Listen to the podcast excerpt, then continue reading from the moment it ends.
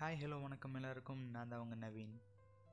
எல்லாரோட லைஃப்லேயும் ஒரு வேர்ட் சொன்னால் மட்டும் அவங்க ஃபேஸில் ஒரு எக்ஸைட்மெண்ட் ஒரு எமோஷன் ஒரு ஃபீல் எவ்வளோ இயர்ஸ் ஆனாலும் அப்படியே இருக்குங்க. அது என்ன வேர்ட் தெரியுமா? க்ரஷ் எத்தனையோ இயர்ஸ் முன்னாடி க்ரஷ் இருந்திருக்கும். ஃபிஃப்த் ஸ்டாண்டர்டில் இருந்திருக்கும். சிக்ஸ்த் ஸ்டாண்டர்டில் இருந்திருக்கும். டென்த் ஸ்டாண்டர்டில் இருந்திருக்கும். ஏன்? காலேஜில் கூட இருந்திருக்கும்.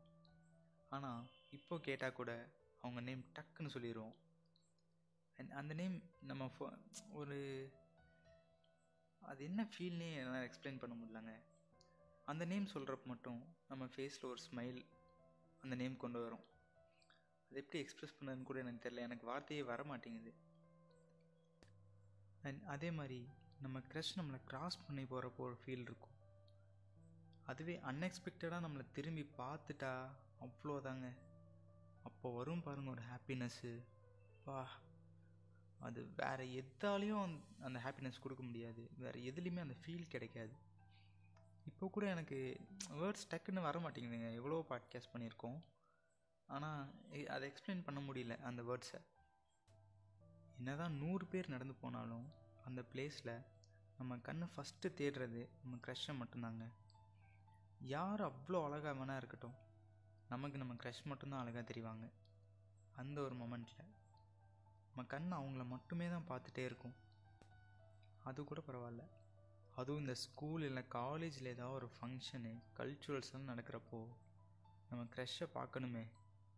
பா இவ்வளோ அழகாக எங்கெங்கே கொண்டு போய் ஒழிச்சு வச்சுருந்தீங்க அப்படின்னு நேராக போய் சொல்லணும்னு தோணும். ஆனால் முடியாது. சிலர் சொல்லலாம். சிலருக்கு பயம் இருக்கும். அதுவும் அந்த ஃபங்க்ஷன் அட்மாஸ்பியரில் அவங்க போட்டிருக்க ட்ரெஸ்ஸு அந்த சப்போஸ் saree கட்டியிருந்தாங்கன்னா அப்பா அது வேற மாதிரிங்க. அப்படி தேவதை மாதிரி தெரிவாங்க. என்னடா ஓவரா பில்டப்லாம் வராங்கன்னு நினச்சிக்காதீங்க. அவங்க அவங்களுக்கு அவங்கவுங்க க்ரஷ் தேவதை தாங்க. அதுவும் காற்றுல முடி பறக்கிறப்போ அப்படியே அந்த நாலு முடி மட்டும் எடுத்து கோதி விடுவாங்க பார்த்துருக்கீங்களா? அந்த காதுக்கு பின்னாடி அப்படி கோதி விட்டுற அந்த அழகு இருக்கே. பா அவ்வளோதாங்க.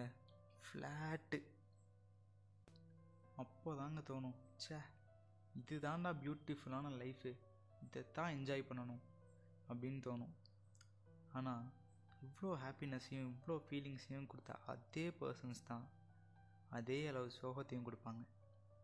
எப்படின்னு கேட்குறீங்களா அம்மா மெசேஜ் பண்ணால் ரிப்ளை வராது. எக்ஸட்ரா எக்ஸட்ரா என்னவோ இருக்கட்டும். நம்மளை கண்டுக்க மாட்டாங்க. அது இது எவ்வளவோ இருக்கும்.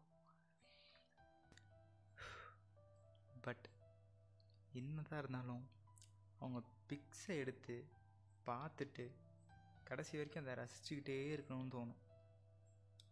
என் எவ்வளோ ஃபீல் இருந்தாலும் சரிங்க. எவ்வளோ ஸ்ட்ரெஸ் இருந்தாலும் சரி எவ்வளோ கோவம் இருந்தாலும் சரி அந்த ஒரு பிக் பார்க்குறப்போ அவ்வளோ ஃப்ரீயாக இருக்கும் மனசு. ஆனால் என்ன கடைசி வரைக்கும் பிக்ஸ் மட்டும்தான் பார்க்க முடியும். என்னங்க பண்ணுறது நமக்கு கிடைக்க மாட்டாங்கன்னு தெரிஞ்சும் அவங்க மேலே தான் இந்த மனசு ஆசைப்படுது. என்ன மானங்கிட்ட மனசோ. இந்த பாட்காஸ்ட் உங்களுக்கு பிடிச்சிருந்தா உங்கள் ஃப்ரெண்ட்ஸுக்கு ஷேர் பண்ணுங்கள் மறக்காமல் மறக்காமல் இல்லை முடிஞ்சா உங்கள் க்ரஷுக்கும் ஷேர் பண்ணுங்கள் டாட்டா பை சி யூ